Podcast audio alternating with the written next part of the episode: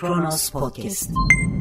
Üniformalı bir saldırganın günlerce alıkoyarak tecavüz ettiği genç kızın intihara kalkışıp bir müddet sonra hayatını kaybettiği, olay ortaya çıktığında açık suçlamaya rağmen adli denetimle serbest bırakılan zanlının tutuklanması için sosyal medyada kampanya yürütülen ülke Türkiye. 19 Ağustos 2020 Çarşamba tarihli yorum seçkisiyle Kronos Podcast yayınından merhaba. T24'te devlet ve ekonomi konularını somut bir sorun üzerinden anlatan Tuğçe Tatari'nin yazısıyla başlıyoruz. Dönem Joker'in Batman ne yapsın? Devlet ne işe yarar? Soruya istenilenden, devlet hamasetinden bakarak cevap arayalım. Nedir bu devlet? Her tür güvenliği sağlayan, düşünceleri ne olursa olsun vatandaşını sarıp sarmalayan, ayrım yapmadan çıkarları gözeten, her şeyden önce halk diyen, açı doyuran, hastayı iyileştiren, güçsüzü kollayan, adaleti sağlayan, gıdayı, eğitimi ve sağlığı ulaşılabilir ve karşılanabilir kılan, halk adına halka ait olan tarihi kültürel mirasları koruyan, halk adına ülkeyi daha da yaşanır, daha da huzurlu bir yer haline getirmeye çalışan, halk adına halkın parasının değerini artıran, ekonomiyi güçlü kılmaya çalışan, halkın cebine girenin artmasını, cebinden çıkanın azalmasını sağlamaya çalışan. Özetle insanlar adına insanların çıkarlarını koruyan yapıya devlet dememiz yani diyebilmemiz gerekir. En azından bize kakılan portre budur. Peki diyebilir miyiz? İzin verin sorunun cevabını yazı kendi versin. Kakılan devlet tanımını bir kenara bırakırsak realite tam tersidir. Lafı uzatmayalım ve canlı kanlı ödeneklerle konuşalım. Spinal musküler atrofi diye bir hastalık var. Kısaca SMA deniyor. Kalıtsal bir kas hastalığı. Çoğunlukla doğuşta yani bebeklerde görülüyor. Kabaca özetlemem gerekirse bebeğinizin zihni zehir gibi çalışıyor, duyu organları yerinde ama vücudu protein üretemediği için kaslar görevini yapamıyor yani felçli gibi oluyor. Tedavisi pahalı bir ilaçta. İlaç düzgün kullanıldığında bebeğiniz ilerleme kaydediyor. Hatta yürümeye başlıyor ama ilaç kesilince geriliyor. Yemek ve nefes almak bile imkansızlaşabiliyor. Maalesef tedavisizliğin ucu ölüm. İlaç çok pahalı demiştim. Çok pahalı derken şöyle 10 dozu 90 bin avro gibi. İlacın adı Spinraza. İthal bir ilaç. Aslında bu ilaç Sosyal Güvenlik Kurumu ödemesi kapsamında. Hatta ilacın SGK kapsamına alındığını bizzat Recep Tayyip Erdoğan duyurmuştu. Fakat malumunuz ekonomik sebeplerle ihtiyacı olunan dozlar alınamamakta. Tabii kimse ekonomik sebepleri de konuşmamakta ilaç temini anlaşmasının 3 aydır imzalanmasını beklemekte aileler.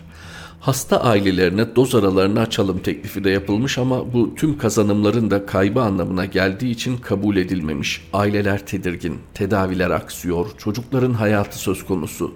Empati yapmak bile yakıyor insanı. O çaresizliği hissetmek, meselenin bebekler, çocuklar üzerinde dönen bir kara bulut olması. Çemberin çok dışında olanı bile kavuruyor konu. Siz bir de evladının başını bekleyen anaların, babaların halini düşünün. En taze örnek 4 aylık Ahsen. Birkaç gün önce devletin ajansı haber verdi durumunu ülke ucuz yapım, gerçeklikten uzak derecede acıklı Türk filmlerinin tamamen bedene büründüğü bir hayat sunuyor bizlere. İşin kötüsü her köşe başı başka bir gerçek acı. Yani paran yoksa ilacı alamayacaksın ve bebeğin önce felç olacak sonra da ölecek. Evet evet çok rahatsız edici ama gerçek tam da bu.'' SMA'lı bebeklerin aileleri toplanıp SGK'nin önünde eylem yapıyor. Ne yapsınlar? Bir şekilde seslerini duyurup çocuklarına ilaç verilmesini sağlamaya çalışıyorlar. Tabii haber dahi olamıyorlar. Çaresizlikle kıvranıyorlar. Bir yan hanlar, hamamlar, saraylar, saltanatlar, diğer yan çaresizlik ve ekonomi kötü demek neredeyse suç, açız demek teröristlik, işsiziz demek vatan hainliği ve bizlerden beklenen maaşımı dolarla mı alıyorum ki bana ne dolardan düzeyi ne desen boş. En iyisi çokomel deyip hep birazdan gülelim bu saadet dolu günlerimizin hakkını verircesine ve en iyisi animasyon filmlerinden birinden fırlayıp bizi kurtaracak bir süper kahraman beklemeye koyulalım. Himen çok mu eskide kaldı? Tamam tamam Batman olsun. Gerçi dönem Joker'in Batman ne yapsın?'' Tuğçe Tatari'nin çocukları için endişe duyan ailelerin sesini duyurduğu yazısını aktardığımız T24'ten sonra artı gerçekteyiz. 2 milyon liralık bir tazminat davasına gerekçe olan iddiayı ele alıyor Ayşe Yıldırım. Erdoğan'ın serveti ve maaşı. Erdoğan ailesi memleketi seviyorsa yurt dışındaki servetini Türkiye'ye getirsin. Milyarlarca paraları var diyordu Cumhuriyet Halk Partisi Genel Başkanı Kemal Kılıçdaroğlu Cumhuriyet'ten İpek Özbey'e verdiği söyleşide. İşte bu sözleri nedeniyle Kılıçdaroğlu'na yeni bir tazminat davası açtı Erdoğan hem de tam 2 milyon liralık. Erdoğan'ın avukatı bunun iftira ve yalan olduğunu, Erdoğan ve ailesinin yurt dışında parası olmadığını söylüyordu. Oysa bu iddia ilk kez Kılıçdaroğlu tarafından dile getirilmiyordu. Daha birkaç hafta önce Alman Focus dergisinde bir haber yayınlanmıştı. Erdoğan'ın serveti, Türk Cumhurbaşkanı ne kadar zengin başlığıyla. Haberin spotunda Türkiye Cumhurbaşkanı Recep Tayyip Erdoğan'ın Merkel ve Trump gibi politikacılardan çok daha düşük gelir elde etmesine rağmen iyi bir servete sahip olduğu yazıyordu. Habere göre Erdoğan'ın varlıkları Temmuz 2020 itibarıyla yaklaşık 2,5 milyon avro tahmin ediliyordu ve servetinin hepsinin de bu olmadığı iddia ediliyordu. Haberin dayanağı ise Vermögens magazinde yer alan başka bir haberdi. Peki ne deniyordu o haberde? Erdoğan'ın Türkiye Cumhurbaşkanı olarak yıllık geliri 108 bin avro yani ayda 9 bin avro. Bu rakam Donald Trump'ın maaşıyla karşılaştırıldığında neredeyse dörtte biri. Vladimir Putin'i ise sadece gülümsetecek seviyede. Diğer yandan Erdoğan'ın milyonlarca avrosunun İsviçre banka hesaplarında olduğundan şüpheleniliyor. Vermögens magazin D'nin iddiasına göre Erdoğan'ın serveti düşük 3 haneli milyon aralığında olabilir. Daha önce devlete ait şirketlerin devralınması da para kazanmanın yaygın bir yöntemi. Bu da Erdoğan'ın izinleriyle yönetilmekte. Fokus'a göre Erdoğan'ın 2,5 milyon avroluk tahmini servetine ek olarak ailede daha fazla servet olabilirdi işte burada da devreye oğulları giriyordu. Ahmet Burak Erdoğan, MB Nakliye Şirketi'nin sahibi. Varlığının 80 milyon avro civarında olduğu tahmin ediliyor. 41 yaşındaki oğlunun bugüne kadar nakliye şirketini nasıl karşılayabildiği netleştirilmedi. Küçük oğlu Necmettin Bilal Erdoğan'ın işi de şüpheli ve 2013'te telefon dinleme skandalına karışmıştı. Bilal Erdoğan'ın milyonlarca avro petrol satın alarak IŞİD'i finansal olarak desteklediği söylentileri var. Vermogen magazindeki haber Ocak 2020 tarihini taşıyordu. Recep Tayyip Erdoğan, servet ve maaş başlıklı haber Erdoğan'ın siyasi kariyeriyle birlikte servetini de mercek altına alıyordu. Focus ve Vermogen magazinin sayfalarına taşıdığı servet şüphesi malumunuz üzerine 2019'un son aylarında Amerika Birleşik Devletleri'nde de gündeme gelmişti. ABD Temsilciler Meclisi'nin kabul ettiği Türkiye'ye yaptırım içeren tasarıdaki maddelerden biri Erdoğan ve ailesinin mal varlığı, yatırımları, iş ilişkileri ve ilgili diğer gelir kaynaklarına ilişkin bir rapor hazırlanmasını içeriyordu. Dahası da var. 2018 yılında Alman Bild gazetesi web sitesinde IŞİD'le işbirliği ve yolsuzluk Erdoğan'ın yanar döner kabilesi başlıklı bir haber yayınlamıştı. Üsküdar'da yüksek duvarlar arkasında kendilerini korumaya alıyorlar. Erdoğan ailesi orada 5 villada oturuyor. Mal sahibi olarak oğulları Ahmet ve Bilal gözüküyor. Değeri ise yaklaşık 6 milyon avro. Kayıtlarda Erdoğan'ın burada kiracı olduğu yazıyor. Babaları yılda 50 bin avroluk maaş alırken çocukları parada yüzüyor.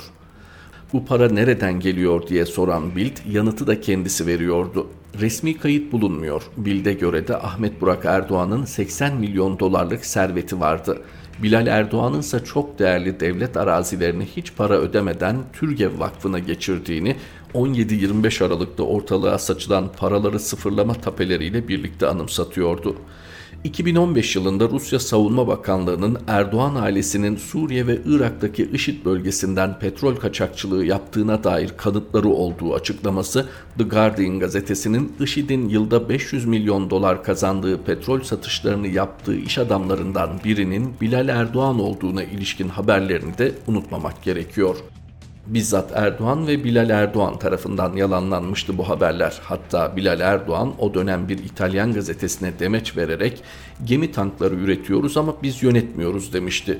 Zenginliğinizin kaynağı nedir sorusuna ise iki dayımın da ortak olduğu BMZ şirketinin dışında İstanbul'da 5 restoranım var yanıtını vermişti. Ve dün öğrendik ki Burak Erdoğan'ın ortağı olduğu MB Denizcilik 2 milyon 650 bin liralık sermaye artırımına giderek sermayesini 5 milyon 300 bin liraya çıkarmış. 2007'de 50 bin lira sermaye ile kurulan şirketin gemi sayısı ise bugün 10'a çıkmış. Elbette gemicikle başlayan macerada bu kadar hızlı yükseliş sadece Türkiye'deki muhalefetin değil, dünyadaki pek çok ülkenin ve gazetesinin de dikkatini üzerine çekecektir. Kılıçdaroğlu her servet dediğinde Erdoğan mahkemeye koşsa da kendisinin ve ailesinin serveti sorgulanmaya muhtaçtır. Çünkü kendisi bir zamanlar nikah yüzüğünü göstererek benim bütün servetim bu yüzük. Eğer bir gün duyarsanız ki Tayyip Erdoğan çok zengin olmuş, bilin ki haram yemiştir diyen kendisiydi. Artı gerçekten Ayşe Yıldırım'ın sadece siyasette şeffaflık ve hesap sorabilmenin değil, demokrasilerde medyanın önemini de ortaya koyan yazısıydı. Evrenseldeyiz. Ayşen Uysal'da varlık sebebine dair güzel ve anlamlı cümleler kurulabilecek siyasetin bizdeki uygulamasına dikkat çekiyor. Kişisel çıkar siyaseti. Bir meslektaşım yöntem dersinde bilimsel araştırma nasıl yapılır konusunu anlatırken kötü araştırma örneklerinden yola çıkıp araştırma nasıl yapılması gösterdiğini, böylelikle öğrencinin araştırma yöntemlerini daha iyi anladığını söylemişti. Şayet bu ders anlatma yöntemini siyasete uygularsak, siyaset nasıl yapılması göstererek aslında nasıl yapılması gerektiğini anlatmamız da daha kolay olabilir.'' Ancak siyaset nasıl yapılmaz örnekleri Türkiye'de o kadar çok ki aksini tahayyül etmek neredeyse imkansızlaşıyor. Özellikle de siyasetin kişisel çıkar üzerine kurulu olmayabileceğini de anlatmak neredeyse imkansız. Zira kişisel çıkar siyaseti başta siyasal partiler olmak üzere her yere o kadar nüfuz etmiş ki toplumsal yarar gözeten siyaseti ara ki bulasın.'' Bireysel çıkar ve kariyer hırsı ne bazı kişilerle ne bazı partilerle ne de sadece partilerle sınırlı. Bununla birlikte bana bu yazıyı yazdıran ve meselenin yeniden gündemimde yer almasına neden olan Cumhuriyet Halk Partisi'nde yaşanan üç gelişme parti meclisi seçimleri, kadın kolları seçimleri ve Muharrem İnce'nin memleket meselesi. Oğuz Topak'la yazdığım Particiler, Türkiye'de Partiler ve Sosyal Ağların İnşası kitabım yayınlanmadan önce 2009 yılında kendisiyle mülakat yaptığım bir partici, siyaseti bir kumar olarak tanımlıyorum. Kazanınca daha çok kazanmak, kaybettikçe de kaybettiklerimizi telafi etmek için yapılan bir şey haline dönüşüyor bir süre sonra, bir illet haline dönüşüyor demişti. Sözleri bir yandan siyasetin yarattığı bağımlılık ilişkisini anlatıyor. Bu öyle bir bağımlılık ki particiler siyasi kariyerlerine bir defa başlamaya görsünler. Mezara kadar vazgeçmeyi bilmiyorlar. Çoğu örnekte üzerleri çiziliyor, partiden ihraç ediliyorlar vesaire ama daha da hırslanıp dönüp geliyorlar. Partide kendilerine alan bulamazlarsa yenisini inşa ediyorlar ya da inşa etme tehdidiyle alan kazanmaya çalışıyorlar. Muharrem İnce ve Mustafa Sarıgül örneklerinde olduğu gibi. Zaten hemen hepsi siyaseti bir iş, bir meslek olarak görüyor. Öyle bir iş ki emekliliği bile yok. Kimilerinin itibar arzusu, kimilerinin maddi kazanç hırsı, kimilerinin göz önünde olma isteği ağır basıyor ve bu motifler onlar için particiliği vazgeçilmez kılıyor.'' Çoğu durumda da bu motiflerin farklı bileşimleri güdüleyici oluyor. Yoksa toplumsal mücadeleler ve ideolojiler değil. Mülakattan alıntıladığım sözler öte yandan da siyaset ve para ilişkisine dikkatlerimizi çekiyor. Zira o ikisi ayrılmaz bir ikili. Bu ilişkiyi gördüğünüzde particiliğin öyle herkese nasip olacak bir iş olmadığını da anlıyorsunuz.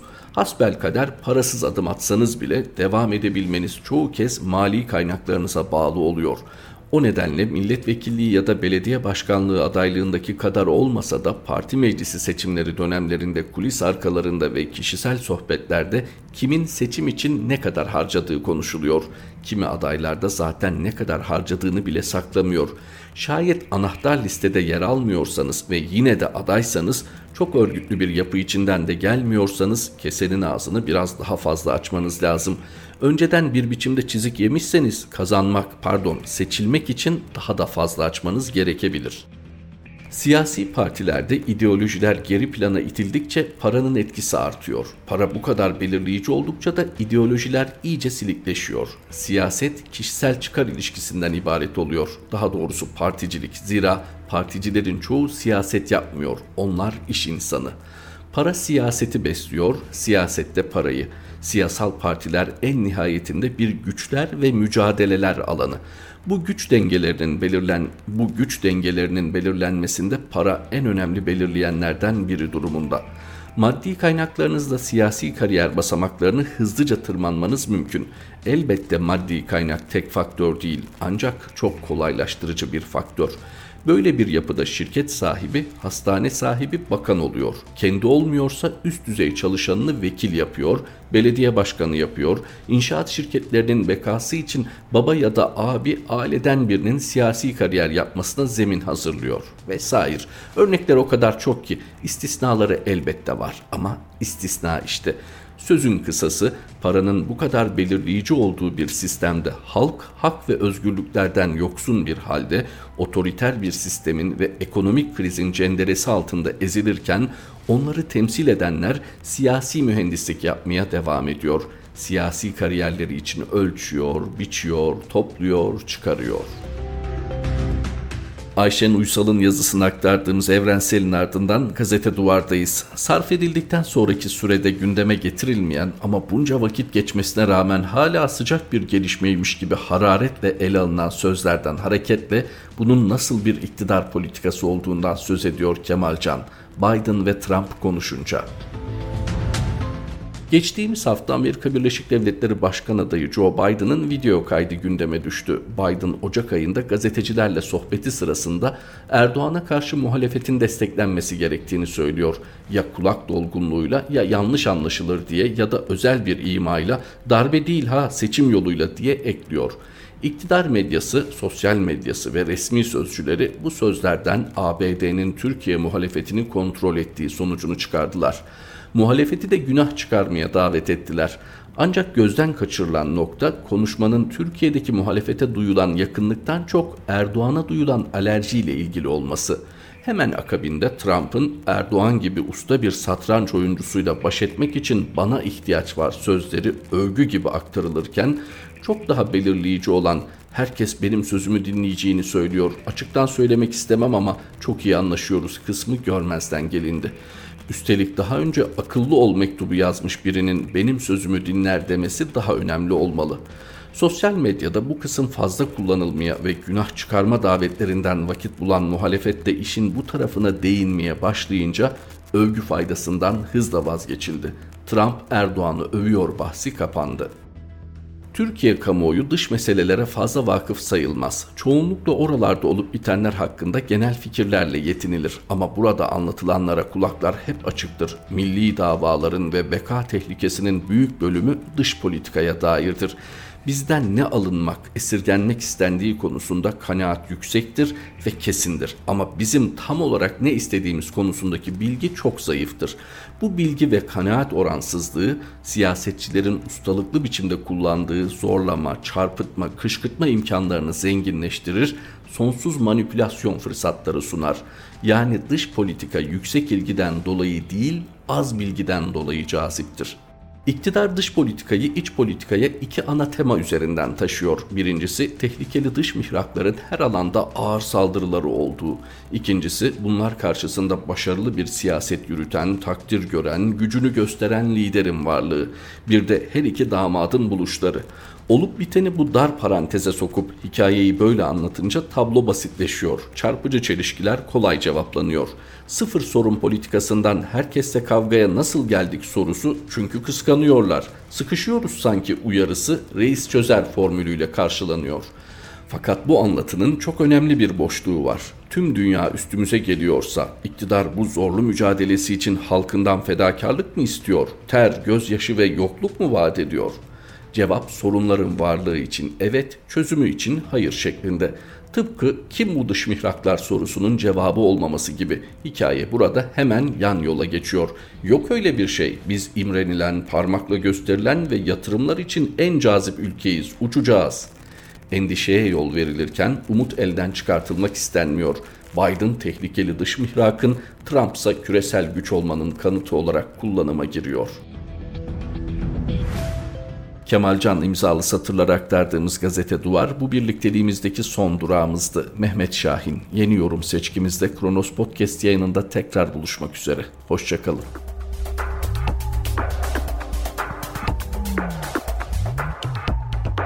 Kronos Podcast